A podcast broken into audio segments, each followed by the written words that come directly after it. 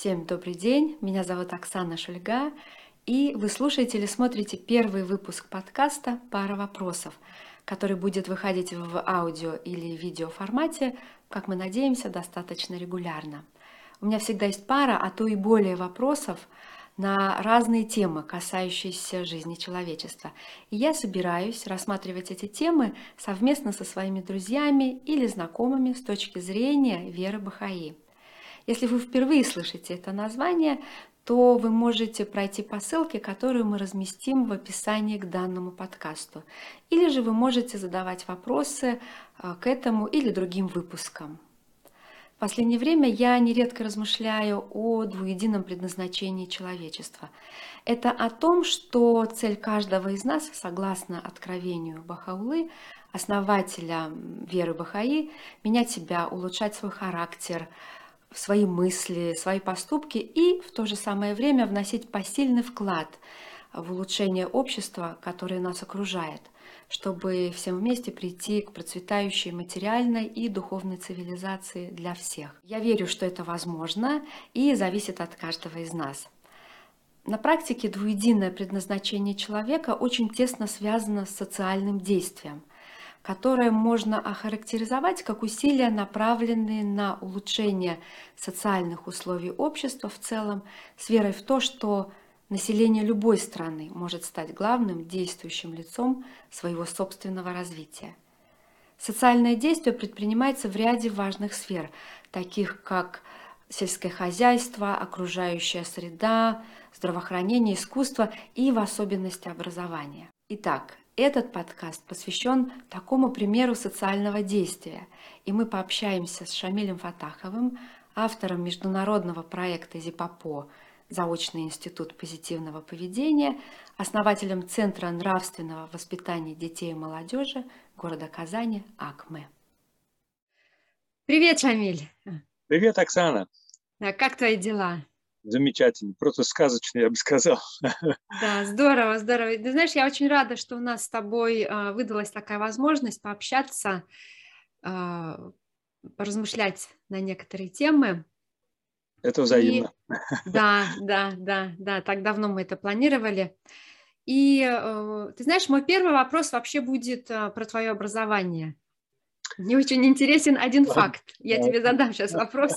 Смотри, ты получил а, образование в качестве биолога-эколога, эколога-биолога. Да, первое образование, да. Да, а потом ты стал а, режиссером кино и телевидения. Да, совершенно верно. Почему, да? Почему да, меня... да, как это произошло? Знаешь, наверное, в какой-то момент я понял, что я хотя очень люблю биологию, но все-таки я занимаю чужое место, потому что у меня были коллеги, настоящие биологи, вот, а, понимаешь, с душой, с сердцем, ты мог их ночью разбудить, и они тебе сказали бы, в чем отличие а, яйца, э, скажем, малиновки от яйца, например, э, славки садовой, да, там, и вот там в оттенке, э, вот я так не, не, не могу, да, я не знаю этого отличия, я посмотрел бы там в каталоге, в энциклопедии, а они знали, потому что это было у них в сердце. И когда я понял, думаю, все-таки я занимаю чужое место, и лучше я займусь тем, что мне кажется, в чем я буду более эффективным. А мне казалось, что я буду более эффективным для человечества, более полезным в качестве вот человека масс-медиа. У меня была тяга к этому. И вот, наверное, поэтому я ушел с сожалением, потому что там такой прекрасный коллектив, и работа великолепная, и вообще она хорошая, да, экология. Вот, но, тем не менее, вот я такой выбор сделал и, в общем-то, не жалею. Слушай, ну вот это интересно, а как ты почувствовал?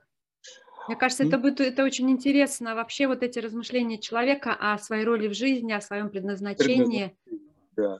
Ну, я, наверное, почувствовал, что, видишь, вот то, что я не различаю, да, таких вещей, я так понял, что ну, вот в сердце нет вот этой вот какой-то внутренней такой сущностной любви, а есть просто уважение, понимание. А этого недостаточно. Надо, чтобы было уважение к предмету, его понимание, и желание его очень глубоко изучать, просто страсть какая-то глубинная. Вот этого у меня не было, и это дало мне понять, что все-таки биология, наверное, не мое. А вот к, скажем, работе в масс-медиа, в попытке разобраться в сути человеческого поведения, анализировать, помогать людям понять это, у меня желание это было. И я почувствовал, что мне лучше работать в этом направлении. Тем более с детства я любил очень фотографии кино, и даже там чуть ли не с пяти лет я уже учился фотографировать, а кино начал снимать чуть ли не лет с десяти. И вот я понял, что, наверное, все-таки там мое форте, как говорят. Слушай, здорово, э, такие размышления. Мне кажется, это очень важно, потому что э, я знаю, что люди могут годами работать на работе, которая не приносит им ни радости, ни удовлетворения. И вот эта смелость сделать такой шаг, потому что это же кардинальное, да, биология да, да, и Э, телевидение. А как так получилось, что ты стал редактором э, радиопередач? Ну, после того, как я ушел из университета, э, я некоторое время так э, искал работу, э, и вот мне подвернулась работа на радио, и она мне нравилась, потому что это была работа с молодежью, эм, в которой мне удавалось встречаться с очень интересными людьми, с молодыми, разговаривать, что они думают о жизни, зачем они выбрали ту или иную профессию. И мне это понравилось. Я несколько лет проработал на радио, и потом принял решение поступать э, вот в ЛГИТМИК, это институт эм, в Санкт-Петербурге, в Ленинграде тогда еще. Э, и потом уже, когда руководство увидело, что я поступил э, в этот институт, оно меня просто, оно предложило мне перевестись на телевидение, что я, собственно, и сделал. Теперь такой вопрос. Вот непосредственно про международную программу ЗИПАПО. Как и когда появилась у тебя эта идея? Международная программа ЗИПАПО, да. да. Ну, так получилось, что um, еще давно я пытался понять, почему люди себя так или иначе ведут.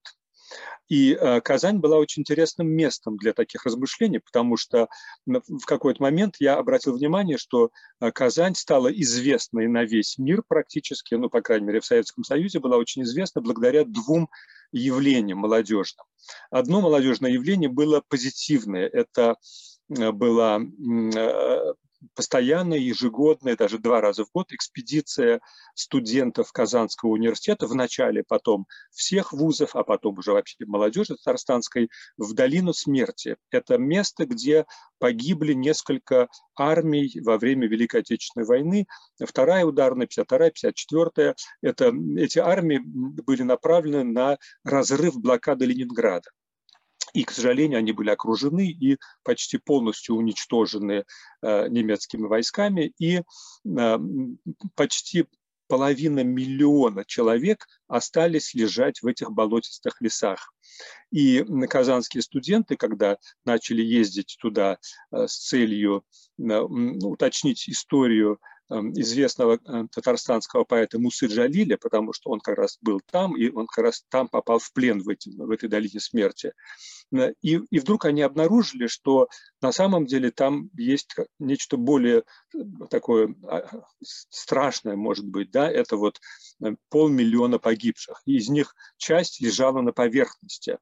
И это было настолько страшно увидеть в советское время, когда был лозунг «Никто не забыт, ничто не забыто» и огромное уважение к павшим во время войны. И вдруг неожиданно мы увидели, что это не совсем так, да, что люди лежат в воронках, там сотнями этих черепов, и причем, причем это находится совсем недалеко от трассы э, от Новгорода до Ленинграда буквально там выходишь из поезда, проходишь по лесу пару километров, и оно начинается.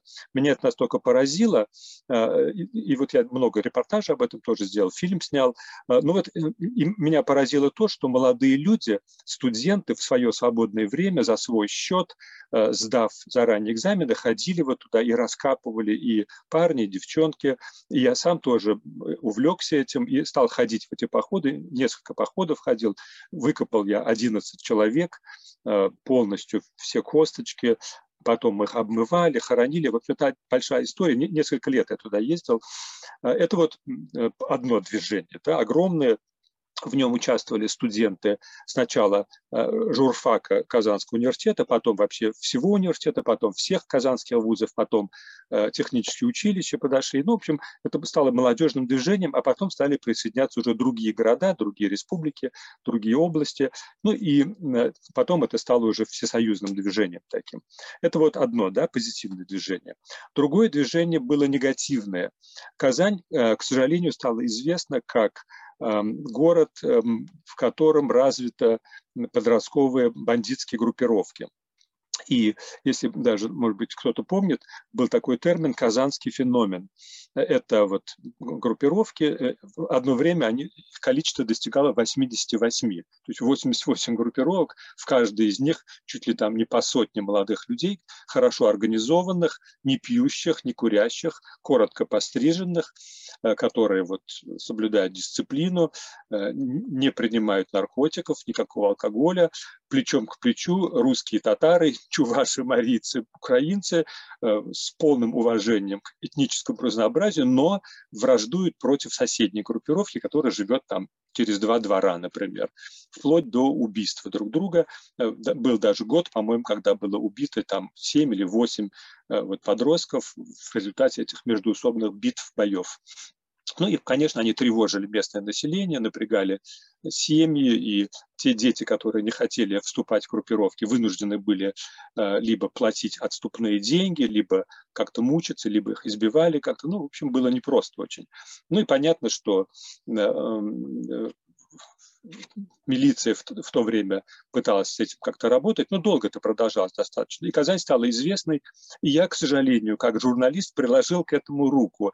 То есть я участвовал как раз в создании вот этого феномена и э, в какой-то степени чувствовал свою ответственность за то, что я запустил такой э, феномен, хотя, честно говоря, подобные группировки были везде. Они были и в Москве, и в Ленинграде, и в Ростове. Просто так получилось, что мы по-журналистски расследовали вот казанскую часть этой истории и ее широко осветили в средствах массовой информации таких федеральных, ну и вот так и пошло.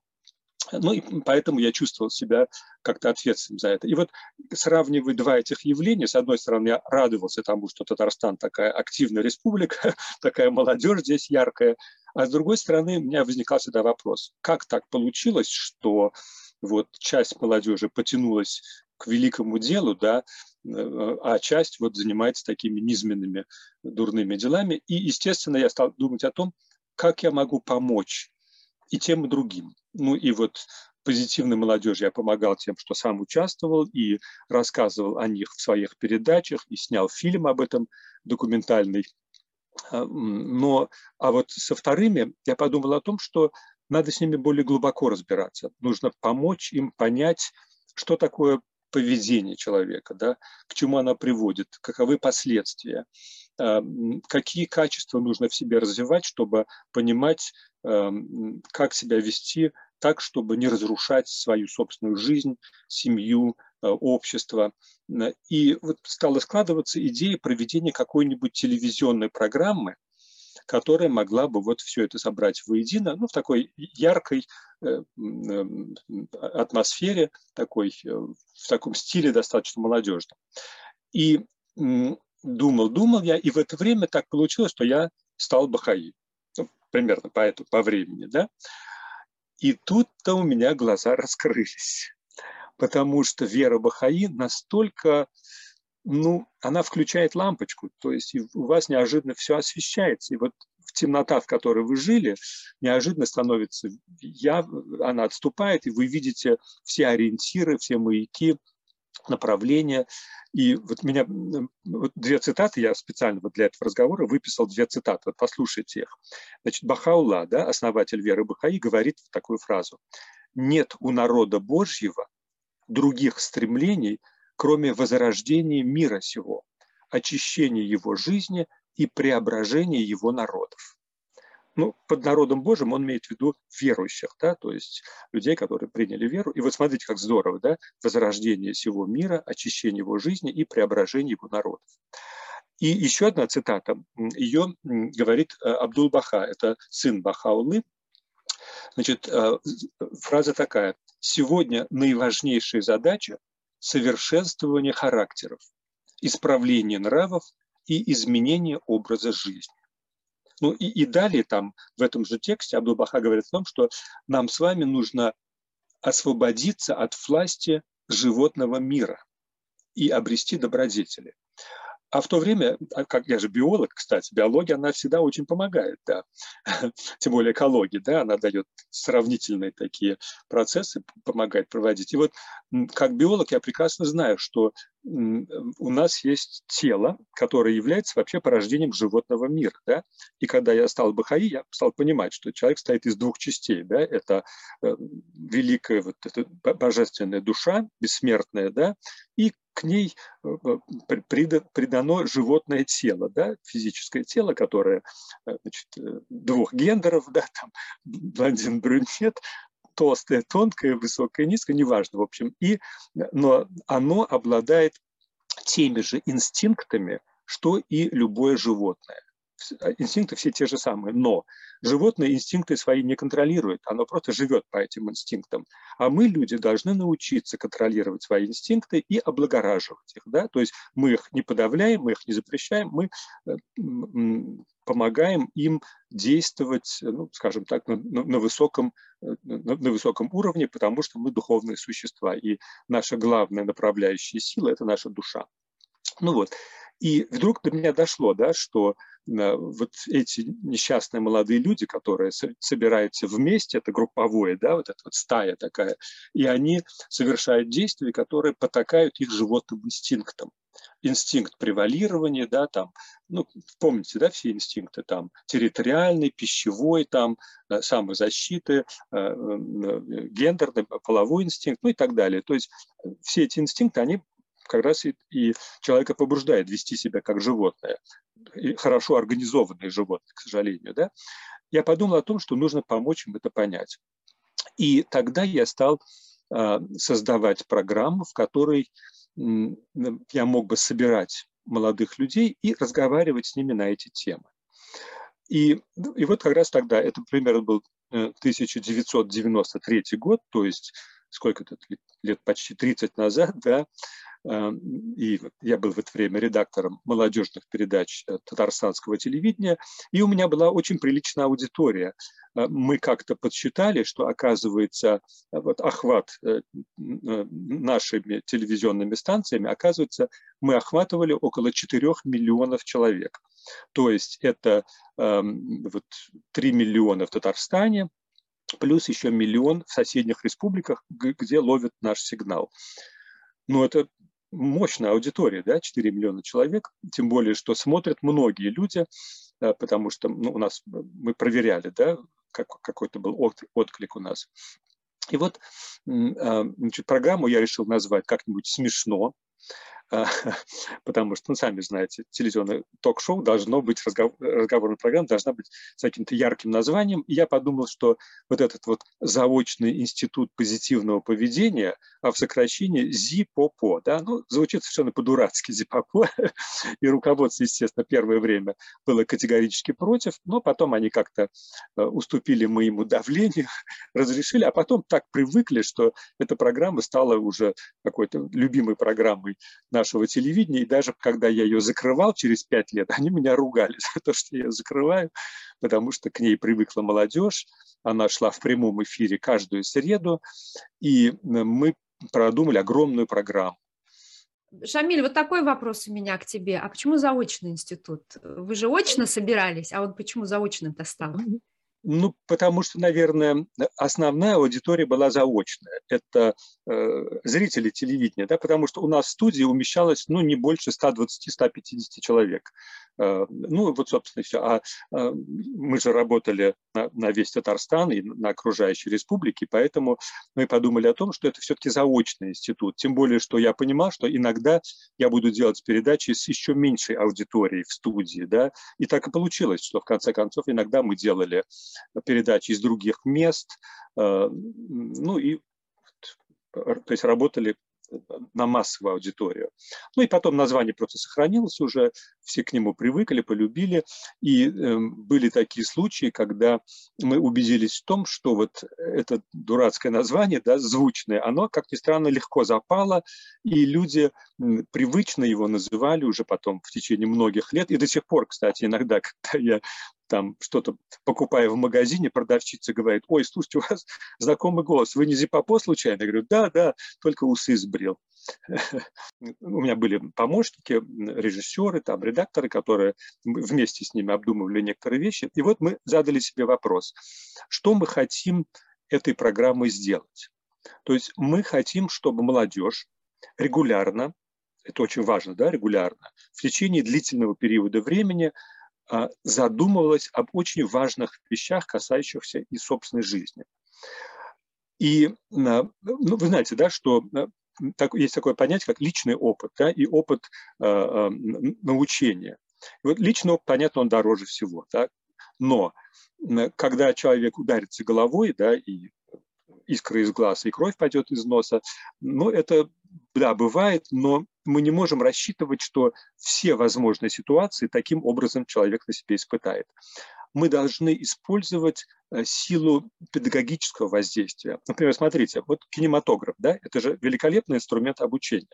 То есть мы с вами смотрим кино, понятное дело, мы никогда с вами не будем плавать на Титанике и вряд ли окажемся в такой ситуации, но когда мы смотрим этот фильм или там другие фильмы, мы переживаем потому что мы люди, мы так устроены, да, мы переживаем чувства этих людей, мы эту ситуацию как бы пропускаем через себя, и у нас вполне аутентичная эмоциональная реакция, и мы также плачем, и переживаем, и сердимся, и сердце у нас стучит, потому что человек так устроен, он учится, когда он видит эти ситуации, даже которые происходят не с ним.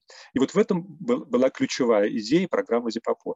Мы решили, что мы будем показывать небольшие э, театральные постановочки, которые будут эм, показывать нам какой-то фрагмент из жизни человека, желательно фрагмент, который зацепит человека, ну, некий стартер да, для дискуссии, для разговора.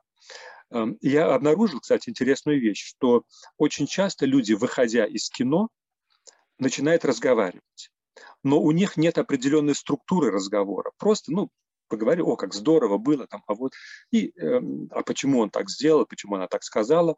Но э, это все кончалось на уровне вот таких легких разговоров. А я подумал о том, что нам нужно зацепиться вот за эту реакцию эмоциональную и попробовать проанализировать, что же произошло.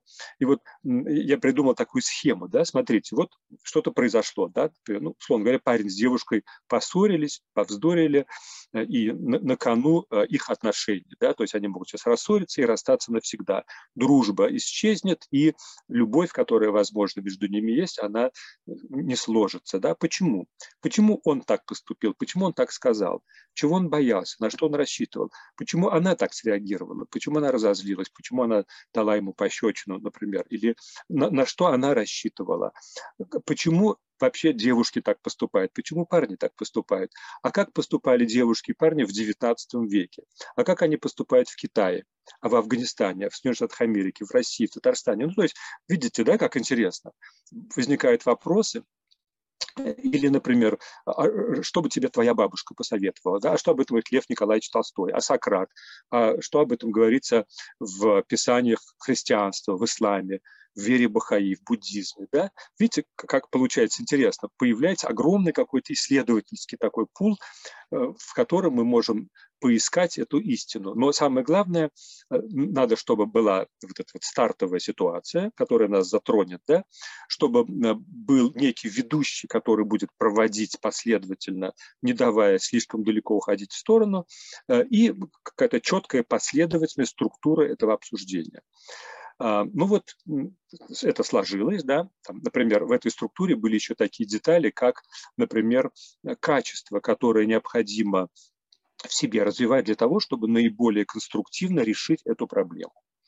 А, и самое главное, самое ключевое, что мы придумали вот в этой структуре, то, что основное внимание должно быть уделено поиску позитивного, конструктивного выхода из конфликтной ситуации. Это самое главное. То есть ради чего мы все это затеяли. Хотя, несомненно, конечно, небольшая часть времени должна быть уделена тому, чтобы поговорить э, о возможном наихудшем сценарии. Друзья, об этом, да, мне часто приходилось разговаривать с психологами, они говорят, зачем, не надо, углубляться в негатив. Согласен, да, углубляться слишком не надо. Люди и так вечно ноют, да, и э, делятся впечатлениями о том, что было плохо. Но на самом деле э, упомянуть об этом тоже надо. Например, ну, условно говоря, когда ссорятся муж и жена, э, какой наихудший сценарий?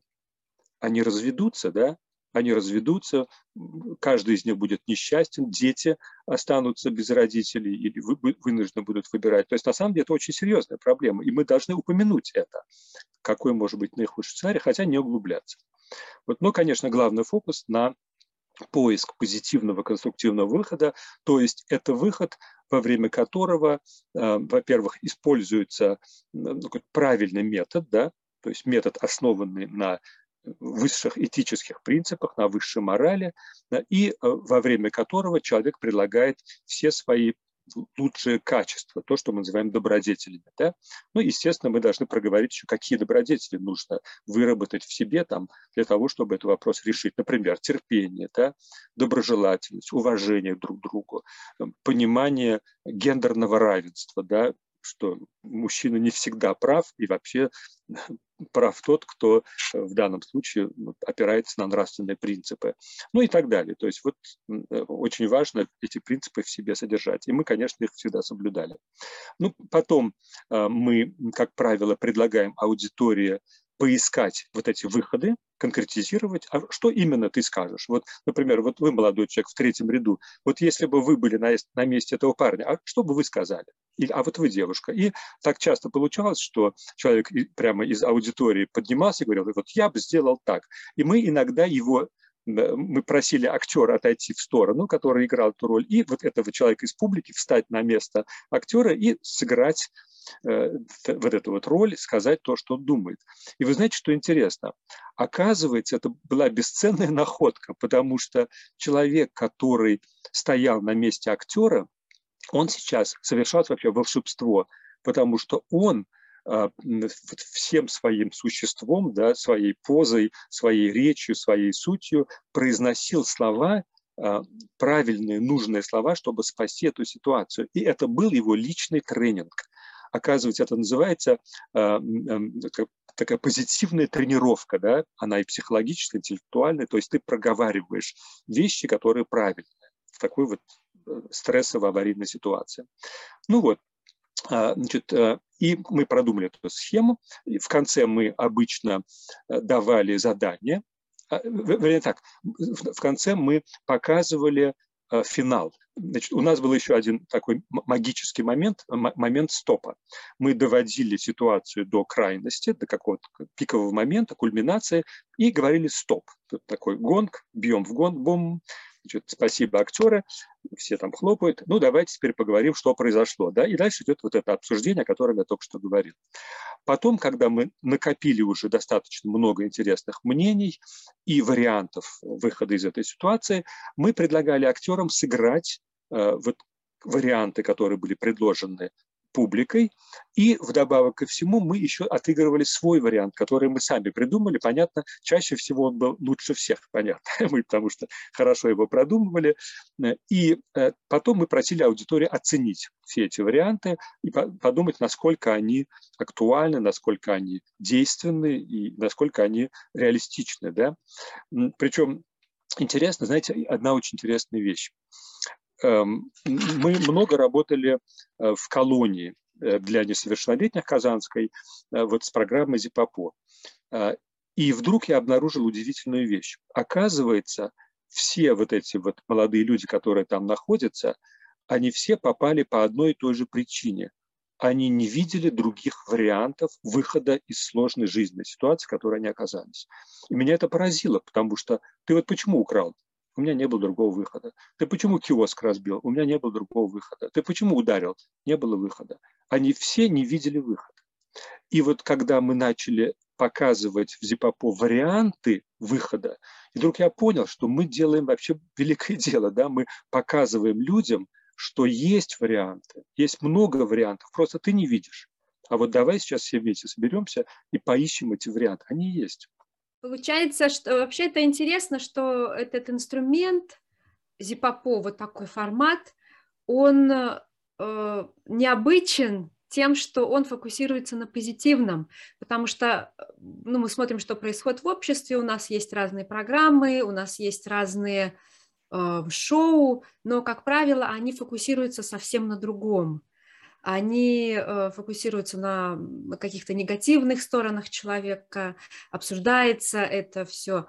А здесь совершенно другой формат. И мне кажется, э, красота этой программы именно вот в этом формате, который предлагает миру совершенно другой взгляд на то, что происходит.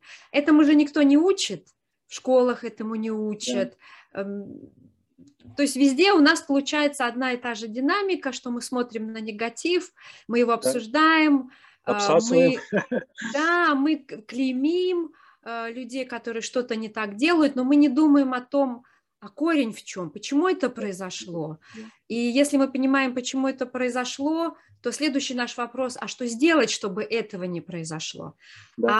А чтобы это не произошло, люди должны думать, они должны размышлять, они должны как-то участвовать в каком-то обсуждении вариантов. Да? И вот этот формат, конечно, он интересен как раз тем, что дает людям возможность размышлять на совершенно разные темы. Знаешь, вот я хотела еще спросить, э, а кто изначально писал э, вам сценарии?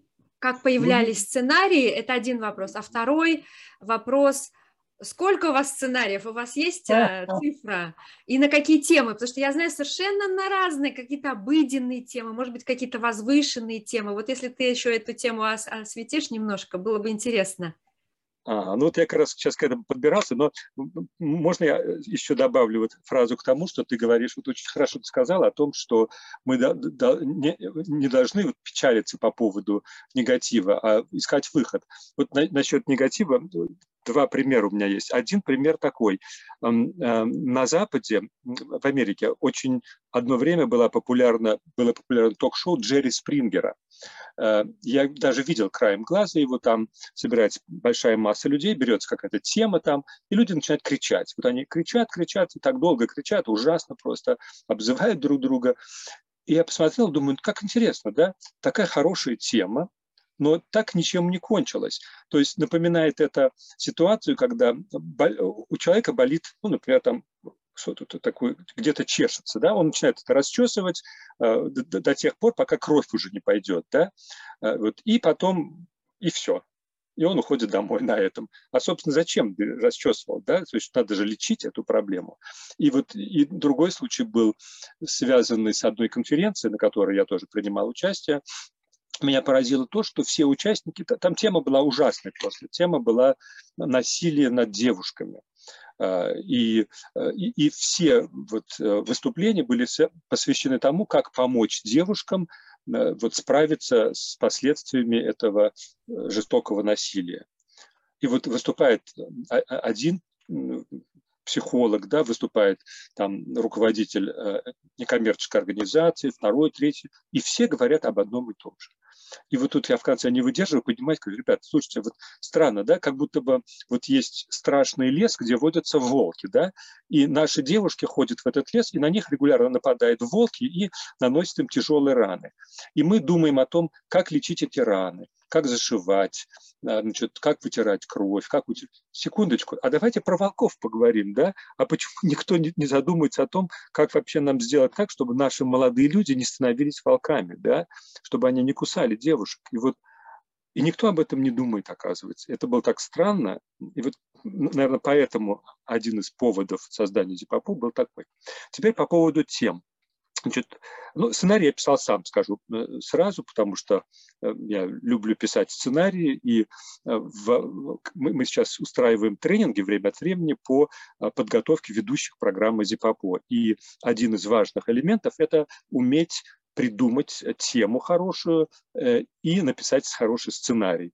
И даже у нас был такой опыт, мы давали 45 минут на написание сценария. И, как ни странно, люди их успевают написать. Вот. И, в общем, это так здорово. На самом деле, хоро- хорошая тема. Если ты научишься писать сценарий, то ты можешь потом уже все, и книги писать, и рассказы, и сказки, и детям своим рассказывать. Вот теперь по поводу тем. Значит, когда вот э, была придумана программа Зипопов, встал вопрос, на какие темы мы будем делать передачи.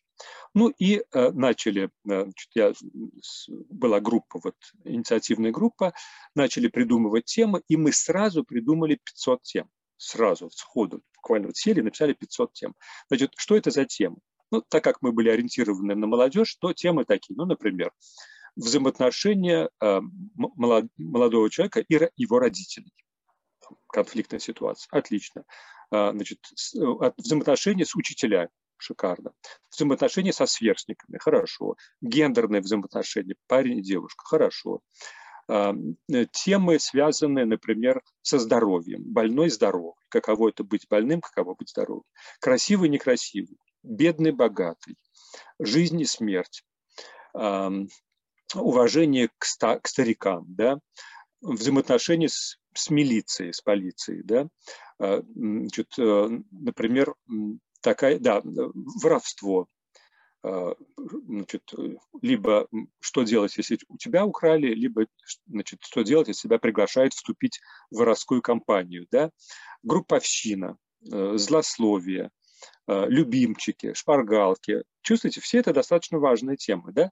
А, или, например, темы, связанные там Э, с самооценкой, да, там, я считаю себя недостаточно там, умным или недостаточно красивым или недостаточно там, ловким по сравнению с другими, нужно ли стремиться к богатству, ну и так далее. То есть все очень хорошие, важные темы. Жизненные, они все жизненные. То есть да, это ситуации, да. это те ситуации, с которыми мы встречаемся каждый день. Абсолютно, абсолютно, да. И вот э, мы подумали о том, что ведь нам же нужно помочь молодым людям, потому что с ними никто на эту тему не разговаривает. Они приходят домой, родители спрашивают, э, говорят им, ты почему штаны порвал? Да? Ну вот, собственно, по большому счету редко так получается. И, кстати, когда мы уже провели несколько десятков, может быть, э, передач, случился очень интересный случай. Значит, эм, у нас в Казани в то время э, вице-президентом был Лихачев, очень такой интересный человек, он потом был послом э, России в других странах, э, такой талантливый человек. И однажды, ну, мы с ним как-то были знакомы, потому что я передачи с ним делал. И вот однажды мы снимали в районе площади Свободы, там, где правительственное здание. И мы, мы закончили съемку и стоим с аппаратурой на улице, прямо ждем автобуса, который сейчас приедет, нас заберет. И вдруг э, из дома правительства выходит Лихачев со своими коллегами, и они видят нас. А мы такие заметные там, с аппаратурой, с микрофонами, там, с камерами. Он подходит и узнает меня. Говорит, Шамиль, привет, как дела? Я говорю, ну, нормально, все, отлично, вот сняли только что сюжет. Он говорит, слушай, я хочу тебе сказать спасибо за твою программу Зипопо каждую среду мы ее смотрим вместе с моими детьми и с женой. И ты знаешь, э, я хочу тебе сказать, что ты помог мне эм, создать э, взаимопонимание с моими детьми. Значит, у меня двое детей, мальчик и девочка, а, ну, они уже такие, лет, по-моему, 14-15, ну, понятно, они уже сами по себе, да, и как-то вот у нас с ними не складывались какие-то отношения такие доверительные. Они какие-то самостоятельные, и вдруг вот появилась твоя программа, и они ее начали смотреть вместе. И вот такая ситуация, например, я э, сижу у себя там в кабинете, открыта дверь, мама там, ну, жена моя на кухне там что-то делает, а дети в гостиной смотрят э, твою зипопо, и так как там очень такие интересные вопросы, цепляющие, да, задаются, они начинают вслух комментировать комментировать то, что сказано ведущим и выступающими. Ну и жена, говорит, тоже с кухни начинает там добавлять свои комментарии. Тут я, говорит, тоже не выдерживаю, начинаю из офиса своего, из кабинета тоже добавлять комментарии, и мы практически, мы, э, то есть э, появилось у нас семейное совещание – регулярная, еженедельная. А потом, когда передача заканчивалась, мы ее продолжали уже в гостиной, там, за ужином. Э, и вдруг я говорит, понял, что вот программа Зипопо объединила мою семью и дала вот возможность для вот такой вот семейной консультации, семейного совещания. Вот это был хороший такой пример. Вот, значит, ну вот 507. Теперь, что случилось интересно. Значит, я как-то работал в семейном центре, и мне вдруг говорит руководитель семейного центра, слушай, к нам тут ходят беременные женщины, не мог бы ты сделать зипопод для беременных женщин? А это немножко другое, да, это, это назовем так, социальная группа, да, беременных женщин. Ну, я говорю, да, конечно, можем. Значит, я прихожу домой, так думаю, так, что можно придумать, какие темы интересны для беременных женщин. Потом говорю, господи, полно же тем. Например, пока я беременна, так же ли я красива для моего мужа? Хорошая тема, шикарная тема. Абсолютно, абсолютно. Вторая Жизненная. тема. Вторая тема. Пока я в роддоме, чем занимается мой муж? Ага, шикарная тема. Так, дальше. А вдруг я рожу больного ребенка? Да, женщины боятся этого. Да, тема. Дальше. Кто будет, мальчик или девочка? Великолепная тема, да. Ну и так далее. Смотрите, как интересно, да. И темы абсолютно важные для беременной женщины, да. И оказывается, они с таким удовольствием потом обсуждали, мы там тем 10 написали. Потом э, я работал э, с полицией, тогда это, по-моему, милиция еще называлась, и оказалось, да, и мы тоже предложили им несколько десятков тем. Смотрите, как интересно. Например, мой, мой папа милиционер, ну, полицейский, да, моя мама полицейская, полицейский и пистолет, ну, оружие, да, это очень важная тема, да, использовать, не использовать, а что, если ты нечаянно кого-то убьешь и так далее. Полицейские и погоны, то есть ранги там и так далее. Полицейские и мафия, да, там, полицейские взяточничество, ну и так далее. Сколько всего можно тоже разработать. Дальше мы обнаружили очень интересную благодатную тему. Это, э, это молодежь и предпринимательство, и работали с бизнесменами. Потом э, отличную тему нашли врачи, врачебная этика, что если твой больной умер и так далее, ну там взаимоотношения с его родственниками, затем журналистами, с рабочими, ну и так далее, в общем, и с военными, и понеслось. И мы поняли, что количество тем для Зипопо не ограничено, потому что есть а, социальные группы, возрастные группы, гендерные группы, есть этнические темы. Например, мы работали очень много в Индии, потом я расскажу еще о, о наших международных работах. И в Индии мы обнаружили столько специфических индийских тем, например, кастовая система, да, или, например, а, тема воды в Индии, это отдельная тема, или тема деревенского самоуправления, или тема дикого театра в Индии, да, или тема, например, а, а, вот, э, девочек э, замужества прематура, да, преждевременное замужество девочек. Традиционное, да, которые да. в этом обществе традиционно их выдают да. замуж в очень раннем да, возрасте, они не ходят в школы. Или, например, скажем, девочек забирают из школы, потому что школы платные, вот ты проучилась до какого-то класса, и достаточно. Грамоту знаешь, и достаточно. Все, давай, иди дома работай. Вот, пожалуйста, да, чистые такие темы.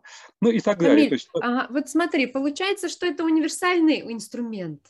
А, да. Зипопо – это инстру... Э, э, универсальный инструмент, он может подойти к любой а, ситуации, а, к любой культурной а, среде, потому что у тебя есть форма, а наполнение этой формы уже зависит от участников этого проекта, да, от тех, кто а, будет э, готовить эту передачу, эту программу. То есть меня вот и подкупает э, Зипапо именно своей универсальностью, что это массовый продукт. Да? Ну, я слово такое использую, да, да, да, бизнес-слово, но я имею в виду, что мне хочется, чтобы когда люди услышали об этой программе, те, которые, например, они не знают, или те, которые знают, но уже подзабыли, что это, они увидели ее прелесть и ценность именно в том, что она помогает нам вести содержательные разговоры. Да, у нас сейчас очень много а, ведется обсуждений в отношении того, что такое содержательные разговоры, разговоры, наполненные смыслом, да, разговоры, наполненные э, размышлением о каких-то жизненных ситуациях, о том, как высокие принципы можно применить в нашей жизни. Но для того, чтобы понять, как применить, нам нужно понять, в какой ситуации мы оказались. Это что за ситуация сейчас?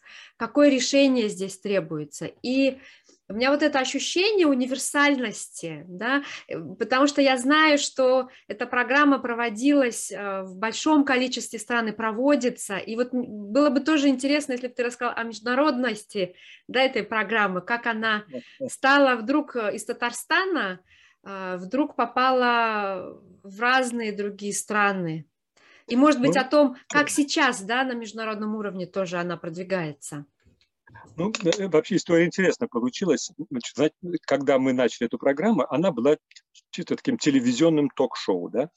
Потом оказалось, что ее можно проводить не обязательно телевидение, мы придумали несколько других форматов. Например, одна из наших зипопистов, да, Лена Пономарева, сейчас Галевединова, э, э, была э, журналистом в газете. И она создала газетную рубрику «В гостях у Зипопотама». Да? Мы просто придумали, что эмблемой программы может быть такой, ну, зипопо звучит как лимпопо, да, как бегемот, гипопотам, и мы придумали такой розовый, такой счастливый гипопотамчик, который, его зовут Зипопотам, э, и он такой счастливый, он помогает всем решать проблемы. Кстати, интересная ситуация была, однажды мы во Франции проводили зип, тренинг Зипопо для педагогов тамошних, и там была одна э, девушка из Африки, и, а, и, вот, и кто-то из французов задал вопрос, а почему гипопотам? Это же очень опасное животное. Вы знаете, да, что гипопотамы убивают людей. А, и тут подняла руку эта девушка из Африки и говорит, э, совершенно верно, да, люди погибают из-за гипопотамов, но не потому, что гипопотамы э, агрессивные злые, гипопотамы защищают свою семью. Они нападают на тех, кто, по их мнению, угрожает их семье, проплывает там мимо детишек их, и они, да, топят эти лодки, могут убить человека. Э, но не специально убивают, да, то есть они защищают свою семью. И вот она говорит совершенно верно, программа Зипопо тоже защищает семью, семейные ценности. Так что совершенно верно. Ну вот, и начали проводить а, вот, э, на телевидении, а, в, потом вот э, в гостях у Сипопотама газетные, потом радио, у нас было несколько радио-ток-шоу в разных городах России, потом в школах, в школах там немножко сложнее, потому что надо, чтобы школьники подготовили эту сценку. Потом мы научились снимать видеоролики, показывать видеоролики в школе, обсуждать с классом тоже очень все такое позитивное было. И вот провели несколько тренингов, подготовили много народу, и люди начали делать зипапо уже у себя в городах. Например, в Томске у нас было зипапо, в Улан-Удэ, а, в, ну, в Казани, еще в нескольких городах России. А потом э, так получилось, что мы получили приглашение а, на Всемирный женский конгресс а, в Пекине, в Китае. Дело в том, что этот конгресс проводится... В 95-м 95 году был, 95 год, да. Угу. Это конгресс, где собираются самые передовые женщины вообще планеты Земля и решают какие-то вопросы вместе, и а, овладевают новыми интересными методиками. И кто-то из организаторов этой конференции услышал вот о нашей программе и позвонили мне и сказали, вы по-английски говорите? Я говорю, ну да, по-английски я говорю. А вы найдете еще несколько человек англоговорящих зипопистов, которые знакомы с вашей методикой. Да, найду. Э, и вот мы вас приглашаем, мы оплатим вам билеты, значит, э, и вот вы должны будете показать программу ЗИПАПУ. Единственное условие, эта программа должна быть нацелена на, на, на девушек и женщин. Ну, то есть темы должны быть связаны вот с развитием женщин. Ну, конечно, нет проблем, у нас полно таких тем. И вот мы подготовились, было приглашены несколько человек, которые уже делали зипапу в это время и хорошо знали английский, и мы поехали э, в Пекин, и значит, э, в первый же день нас назначили в первый же день параллельно с пленарным заседанием, что было ну, крайне неудобно, конечно. И вот мы сидим в своей аудитории, там идет пленарное заседание, на котором там 25 тысяч женщин, эм, чуть ли не на стадионе там. И вот эм, и к нам пришло 15 человек. И вот мы начали, тем не менее, свое шоу. И вдруг неожиданно вошли еще 15, и еще 30, и еще 50. Оказывается, пленарное заседание оказалось скучным, и люди начали покидать. И первая же аудитория, которая была по пути, была наша. Буквально через минут 10 наша аудитория, рассчитанная на 150 человек, была забита до предела, но люди продолжали приходить. Они стояли в коридоре, там, в проходе. Э, там. Короче говоря, когда мы закончили, мы получили очень теплые аплодисменты, и к нам подошли вот, координаторы и сказали, вы знаете, давайте так, вы еще нам проведете пять таких же мероприятий, хотя мы как бы закончили уже все. По плану мы были только э, запланированы на, на одно выступление. И вот мы потом начали выступать нон-стоп по, по всему этому. И у нас побывало огромное количество самых передовых женщин э, мира. Э, и э, интересно то, что одной из презентаций, одну из презентаций мы провели на китайском языке. Дело в том, что там была группа малазийцев, а они, половина из них этнические китайцы. Им настолько понравилась программа, что они решили помочь нам провести тренинг на китайском языке. И оказывается, на какой-то там шестой или седьмой день приехали педагоги китайские, и вот надо было им показать, и вот она провела женщина такая умница большая провела на китайском языке. Китайцы были в восторге, и мы даже придумали клич, потому что а, одно из ключевых, один из ключевых моментов в программе Зипапо, что мы время от времени, ну, аудиторию так эмоционально поднимаем, и мы кричим Зипапо, значит, ну, там, я говорю, добро пожаловать на программу Зипапо, и все хором кричат, и хлопают, ногами топают. И вот мы китайцев научили тоже кричать Зипапо, а, но мы по-другому, они говорили э, «счастливый гипопотам». По-китайски это звучит как «куай лехема», и вот они все кричали это «куай лехема». Ну вот, а, и потом что произошло? Вот эти вот самые передовые женщины мира разъехались по своим странам, оценили ситуацию и начали нам звонить. Говорят, приезжайте к нам Э, там, в Италию, приезжайте к нам э, в Аргентину, в Боливию, э, там, в Малайзию, проведите Зипапо. И вот началось, с тех пор началось, мы начали ездить. Шамиль, а в скольких странах вы провели? Ну, по-моему, где-то за 60. Но не только я проводил, потому что есть еще другие люди, которые проводят. А, я подумал о том, что я один не справлюсь вести эти тренинги, да, и мы начали готовить тренеров. Э, и у нас есть несколько международных тренеров. Один, например, из них – это э, Лао Чилонг из Малайзии, очень талантливый педагог. Он проводил тренинги в основном в, той хемисфере, да, в том полушарии. Австралия, там Индонезия, Филиппины, по Малайзии по всей работал. Вот. Потом у нас э, несколько тренеров есть, которые работают в Южной Америке. Это Бразилия, Аргентина, Боливия, Коста-Рика, эм, там, например. Вот, и, и по большому счету я уже сейчас не контролирую эту ситуацию, потому что у них уже свой опыт какой-то. Э, например, я знаю, что в Малайзии они там уже какие-то книги выпускают. И даже был такой смешной случай. Я однажды э, познакомился с друзьями, по-моему, в Казахстане. И ко мне подошел парень один, и, э, ну, мужчина, вернее, уже, и говорит, слушай, сейчас я тебе покажу свои семейные фотографии. Начал показывать семейные фотографии, а это моя дочь. Она в Малайзии участвует в какой-то конференции. И, значит, смотрю, такой снимок, его дочь стоит с какими-то людьми, и сзади них такой большой плакат «Добро пожаловать на третью малайзийскую конференцию ведущих Зипапо» такая интересная, третья малазийская конференция. Я не, не слышал об этом, но то есть какая-то своя жизнь там у них происходит. У нас очень мощная в Индии была группа ведущих Зипапо, в Китае хорошая группа, в Малайзии. В Индии, кстати, очень интересно, после ряда тренингов мы работали в сотрудничестве с Академией Бахаи в городе Панчгани. Это Э, штат Махараштра, э, очень красивое место и очень талантливые там э, специалисты работают, и они сотрудничают с одним из крупнейших университетов Индии, университет Шиваджи.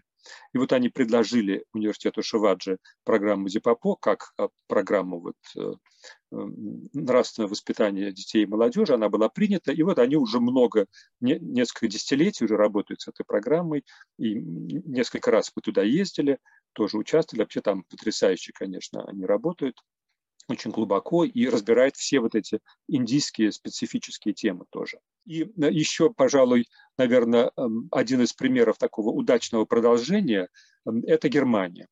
Э, мы провели несколько тренингов в Германии в свое время, и э, они создали там, группа молодежи, которым понравилась программа, создали сначала театр, он назывался Stop and Act. То есть остановись, а подумай, потом действуй. А сейчас он называется Народный театр, у них свое помещение есть, там автомобили, координационная группа, у них уже свои архивы, и они заключили, заключают договора с, со школами в Германии и приезжают со своей артистической группой, со своей музыкой, со своими там э, бутафорией со всей, и проводят тренинги, э, помогают тут обсуждать темы, актуальные для э, школьной молодежи. И они очень много лет работают. Например, в свое время они, когда еще был канцлером э, Шредер, э, вот, они работали, получили от него награду за одну из лучших молодежных программ Германии. Потом Ангела Меркель была, и она тоже их наградила как лучшую молодежную программу. Сейчас вот не знаю, как новый канцлер будет их награждать. Наградит ли? Наградит да. ли новый канцлер? Но работают они очень активно, потрясающе. Я с ними несколько раз встречался. Это уже как-то другой зипопо совершенно. У них уже свои какие-то навыки, э, своя наука какая-то вокруг этого. Потрясающе, в общем, они работают. И просто то Здорово. есть программа пошла в массы, и вот это тоже прелесть, да, что да люди могут под свою реальность ее использовать. То есть вот этот формат, он, еще раз повторюсь, да, он позволяет в любой культурной обстановке, в любой культурной среде использовать этот навык. Я бы хочу, знаешь, личные свои тоже впечатления рассказать, потому что я прошла, когда я жила в Казани, я прошла тоже курс, я ведущая Зипапо, и я тебе хочу сказать, что вообще участие в Зипапо для меня было очень интересно, потому что я была молодая девушка, когда приехала в Казань, и я участвовала в какой-то из передач на телевидении, еще они были, да. и в школах, э, тоже в Казани, когда они были, и в разных других пространствах я тоже участвовала, вот по мере возможности.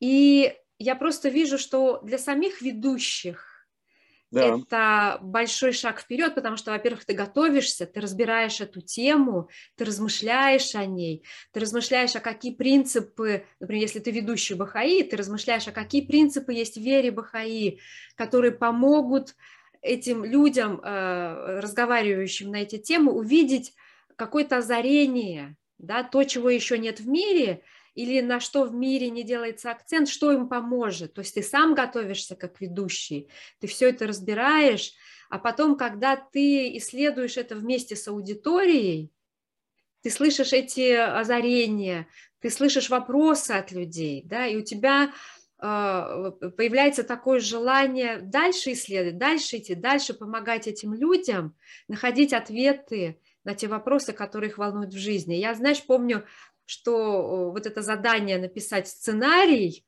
а, да, да. оно достаточно, ну, на тот момент меня, для меня оно оказалось достаточно сложным, потому что ты должен вычленить проблему, и ты должен уместить и сам разговор, например, и решение, ты должен сделать его кратким, да, это же небольшая сценка, я не знаю, она да. там, ну, сколько, пять минут, минут она длится. Да. да, а, а проблемы-то серьезные, и это дает, мне кажется, и участникам, ведущим, и актерам это дает возможность ясности мышления, обрести определенную ясность мышления о данной проблеме и о том, какой может быть выход из нее. Потому что нет ясности мышления в мире, да, мы когда говорим или слушаем какие-то размышления, иногда это просто поток информации, иногда да. это просто поток сознания, да, а мне кажется, люди уже устают от потока сознания, им хочется увидеть глубину, им хочется в глубину пройти, И я тоже помню, вот ребята, молодежь, участвовавшая, размышлявшая над этими вопросами, я просто помню их лица, угу. что для них это одна из площадок, где их слышат, где их слушают, где им помогает размышлять, этого очень не хватает в мире. Еще раз повторюсь, в школах этому не учат. Да, увы. Эм, поэтому, а навык серьезный, потому что мир становится все сложнее, он усложняется, он не такой простой, какой он был, ну, я не знаю, 50 лет назад. Ну, mm. простой, конечно, я условно говорю, потому что да. мир никогда не был простым у нас, но он усложняется сейчас и технологически, и культурно, и э, с точки зрения проблем он усложняется. Да. А разговор никто нигде не ведет о том, а как мне справиться с этим. Да. Да? У нас в, в обществе только лозунги или правила «делай, не делай», да? «будь, не будь». Да. А как разобраться, почему я должен это делать или не делать, почему я должен быть или не быть? У, особенно у молодежи должно быть пространство. Да. да. И вот эта программа, на мой взгляд, и с точки зрения моего участия, и вообще со стороны наблюдая, я вижу, что эта программа дает прекрасную площадку для молодежи, вообще для людей разного возраста, да, да, да. и разных там, и беременные да. женщины, да, и девочки в Индии, но это площадка для тех, кто хотел бы поразмышлять на темы сегодняшнего общества и увидеть, какие могут быть решения тем проблемам, которые нас окружают. Да. Оксана, я могу прокомментировать то, что сказала. Вот по поводу э, пользы самому э, ведущему. На самом деле со мной много раз такое происходило, когда, э, ну, я же тоже нормальный человек, у меня тоже есть какие-то вопросы, да, нерешенные проблемы. И я тогда писал сценарий на эту тему, если у меня были какие-то вопросы. Я запускал это, ну, на какой-то очередной там школе, конференции, встрече, когда делали Зипапо. И ты представляешь, как это здорово, когда перед тобой сидят ну, 40, 50, 60 ну, нормальных, умных людей, которые которых цепляет эта тема, она наша и другим тоже свойственна, да, и начинают давать великолепные свои мысли, и я буквально радовался, потому что вот, вот они, удивительные грани, о которых я даже не думал, потому что, ну, один разум не способен это увидеть. В этом же сила единства, да, в том, что у людей есть разные точки зрения, и мы должны их совмещать и воспринимать и понимать. Так что вот для меня самого, как для человека, было очень полезно.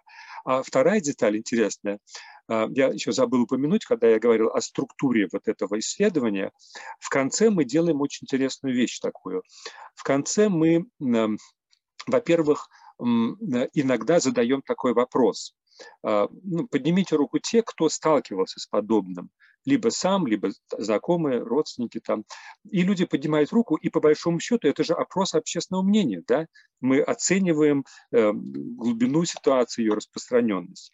А потом мы даем домашнее задание. И вот тоже очень важный момент. Смотрите, домашнее задание состоит из трех частей.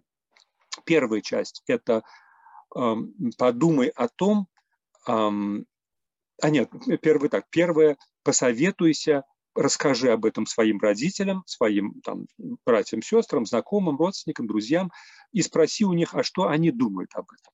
То есть мы расширяем кругозор, да, э, при, при обращении к своему такому близкому референтному кругу. Да. Второе, подумай о том, а что бы ты сделал, если бы ты оказался в этой ситуации и каких качеств тебе не хватает, что тебе нужно развить в себе, чтобы с достоинством выйти из этой ситуации, решить ее позитивным, конструктивным путем. И третье, найди в своей жизни того, у кого есть эта проблема, и помоги ему ее разрешить.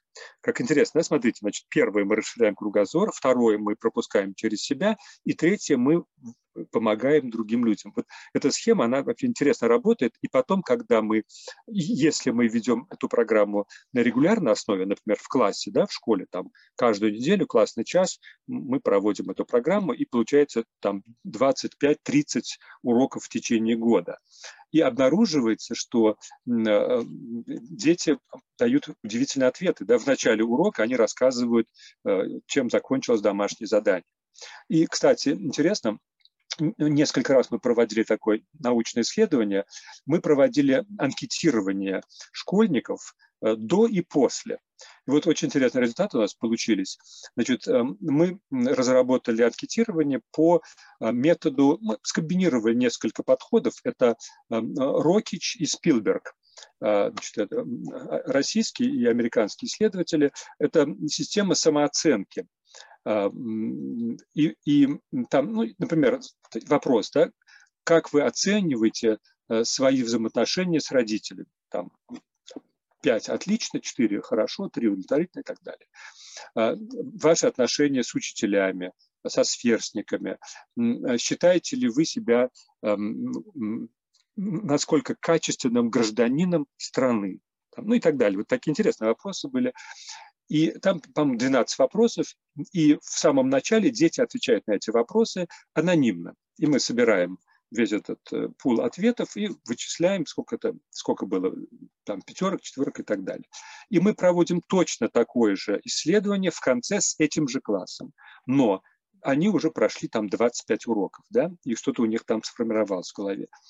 Что интересно, всегда когда мы сравнивали результаты, мы обнаруживали, что всегда э, два, три фактора всегда изменялись к лучшему во всех классах, во все времена. Это взаимоотношения с учителями улучшались, взаимоотношения с родителями и взаимоотношения со сверстниками. А, ну, остальные гуляли влево-вправо, но самое интересное то, что эм, один из вопросов, а как раз это был вопрос, считаете вы себя хорошим гражданином? Он всегда почему-то ухудшался. И вот для нас это была загадка, да, почему э, этот э, показатель ухудшается.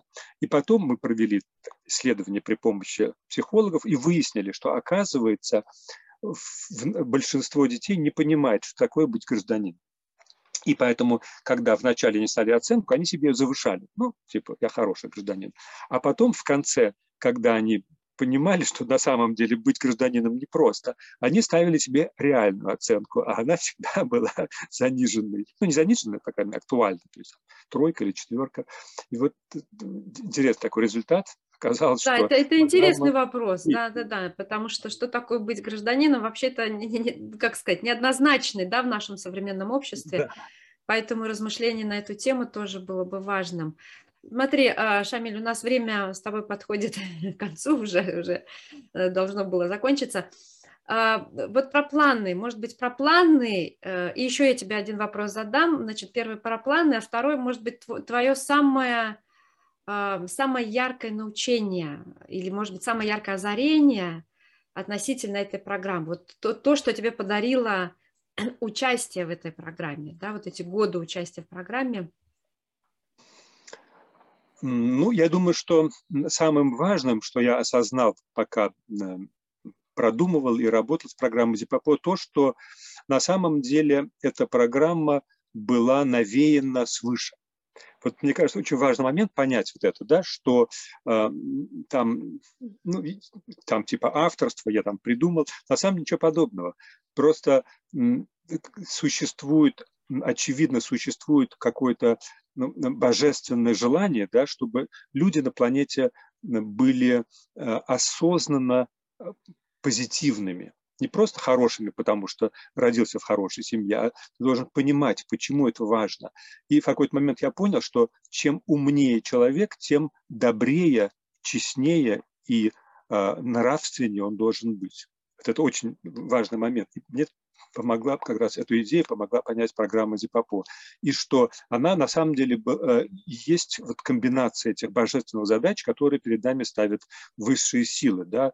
Э, и, и вот, э, вот эти цитаты из писаний Веры Бахаи, которые я прочитал, они как раз показывают это направление, по которому мы пошли.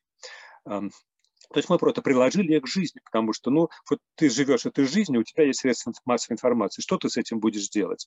И в какой-то момент я задал себе вопрос, буду ли я э, развлекать людей, потому что мне нравилось делать развлекательные программы, или буду делать информационные программы, там, познавательные, что тоже интересно.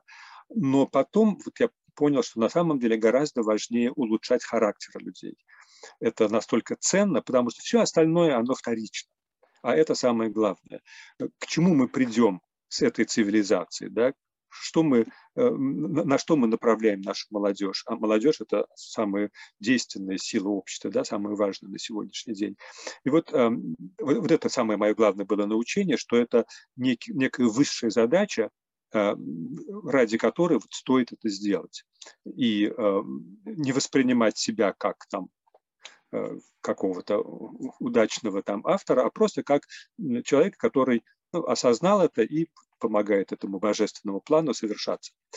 Канал, вот. да? Что ты, ты канал для какой-то идеи, да. которую нужно воплотить в этом мире. Да, и вопрос, насколько ты много усилий вкладываешь в это, насколько ты стараешься, делаешь это честно, осознанно. Ну и э, Э, понятно, что тебе тоже позитив какой-то идет, потому что в этом процессе ты осознаешь, что настолько это все работает здорово, и радуешься. И у меня было очень много случаев, когда я буквально слезы проливал радости от того, что я видел, как оно работает. И это знаменитая плачущая девушка, э, которая ко мне подошла потом после передачи о, о внебрачном сексе когда там парень заставлял ее заняться вот э, этим делом, а она не хотела, потому что таковы были принципы, которые она впитала в своей семье. И, и мы помогли вот э, девушке на сцене э, с, с этим справиться, и потом подошла девушка из аудитории, которая была точно в такой же ситуации, и она в слезах. И, и интересно то, что через несколько лет я с ней встретился на улице случайно совершенно, и она сказала, что вот эта передача помогла ей сформировать правильные отношения со своим молодым человеком, и они потом поженились, и все, все хорошо у них. Ну и так далее. Там столько было случаев. Да, ты знаешь, мне вот тут вспоминается цитата э, тоже из Писаний Бахаи, э, цитата Абдулбаха, я ее приведу, ну, перефразирую немножко, о том, что э, в чем заключается высшее благо человека. Да, то есть высшее, высшее, высшее предназначение человека. Это когда ты вносишь вклад в общество вокруг тебя. То есть ты можешь себя развивать, это, то, это очень важно, да, развивать себя, это ценно, но мы говорим про двуединую цель, а, предназначение в жизни человека, что мы улучшаем себя, развиваем себя, а с другой стороны мы помогаем улучшать общество. А как мы помогаем улучшать общество? Что мы делаем? Это могут быть разные пути, и один из путей – это помогать людям находить ответы. Да, то есть вот это высшее благо, высшая миссия человека, когда он вносит вклад э, в развитие человечества любым доступным ему образом. Шамиль, расскажи про планы. Какие-то планы есть вот э, самой да. программы Зипапо? Ну, по большому счету, э, мы продолжаем работать. Мы сейчас работаем со школами. У нас свой сайт есть, мы ведем страничку в Фейсбуке. Э, наверное, в Инстаграме тоже, может быть, откроем страничку. Ну, то есть процесс идет. Э, вот сейчас я работаю над очередным проектом в школе. Это антикоррупционное воспитание школьников. Тема совершенно тоже безбрежная. Это и, справедливость, и честность, и шпаргалки, и ябедничество, и э, воровство, и э, обман родителей. Ну, то есть, понятно, я называю негативный аспект, на самом деле, надо говорить так, честность по отношению к родителям. Да, Слушай, ну я как преподаватель, я тебе хочу сказать, что все эти темы, они настолько актуальные, да. они настолько, о них никто не говорит. Да, да, но надо говорить, потому что это же обычное явление, к сожалению. Да? Единственное, я просто сейчас для ускорения событий называю негативную часть, на самом деле мы их называем по-другому. Например, мы говорим о их честность в отношении там, или там, уважение к родителям, то есть мы называем их позитивным аспектом. Вот. И вот мы будем продолжать. У нас очень много впереди тем. Следующая тема у нас будет – это семейные ценности. То есть как ребенку э, в этом возрасте подготовиться к тому, чтобы готовить, во-первых, себя, чтобы быть хорошим мужем или женой в будущем, да, потому что многие же говорят, давайте будем искать хорошего, себе хорошего партнера. Секундочку, а ты подумала, а ты сам-то вообще приготовился к этому? Ты это, найдешь... Камиль, это темы наших будущих подкастов, не раскрывай сразу все а, козыри. Да? Да. Хорошо. Мы еще Хорошо. об этом расскажем с тобой. В общем, короче, тем очень много, и места приложения тоже очень много. И э, еще я буду проводить вебинары, потому что сейчас очень удобно стало проводить вебинары. Э, появляется группа людей, которым интересна вот методика. Э, мы проводим, планируем вебинар, и на протяжении там нескольких недель, там один-два дня в неделю проводим вебинар, потом они пишут сценарий, они проводят Зипапо онлайн, вот, и потом вот, мы их оцениваем, так, высылаем им там сертификаты. Ну, в общем, процесс продолжается. Слушай, а скажи, пожалуйста, вот кто-то, прослушав, просмотрев э, этот подкаст, пожелает принять участие в этой передаче как ведущий, в этой программе как ведущий, стать ведущим, может быть, запустить где-то в своей местности. Что нужно делать этому человеку? Ну, мы с удовольствием поможем. Во-первых, надо, конечно, пройти тренинг, так, чтобы вот, овладеть всей методикой. И если человек захочет, он может заявиться на тренинг. Э, ну, может быть, ты сможешь опубликовать какой-то адрес, да, через тебя, может быть. И, эм, ну, идеально, конечно, чтобы это был не один человек, а какая-то группа людей, хотя бы там 5-6 человек.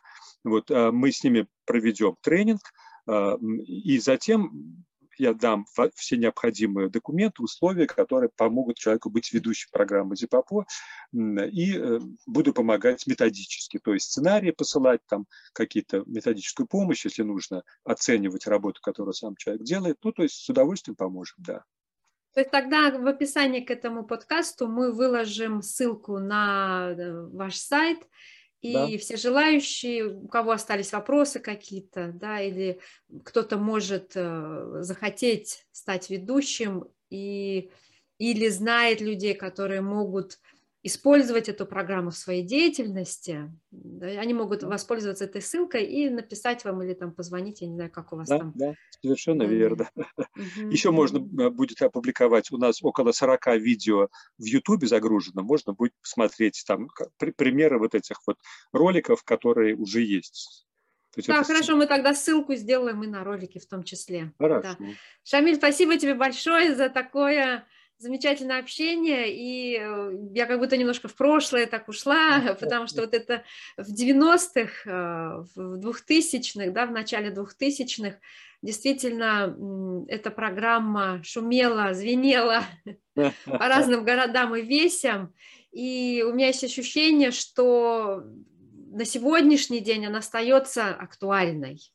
И я вижу огромную ценность этой программы в тех усилиях, которые предпринимает БХИ по всему миру, э, в соседствах, в городах, в деревнях, потому что э, эта программа помогает налаживать контакт с людьми из общества, помогает совместно находить решение каких-то эм, каких-то проблем, да, отвечать на какие-то вопросы, поэтому я вижу огромную ценность э, в этом подходе, в этом отношении, в этой, в этой программе. И мы надеемся, что э, наш сегодняшний подкаст поможет друзьям получить больше информации об этой программе и э, при желании присоединиться к ней. С удовольствием примем всех, кто интересуется. Спасибо большое, Оксана, за такую чудесную возможность рассказать, поделиться ну и э, спасибо, что ты тоже, оказывается, ведущий у нас. Ну, конечно, я знаю, что ты ведущий, просто что ты помнишь об этом, и оно помогает тебе в жизни. Такое Большое не спасибо. забывает, Шамиль, такое не забывает. Было Все, счастливо, до новых встреч. Спасибо большое. Пока, счастливо.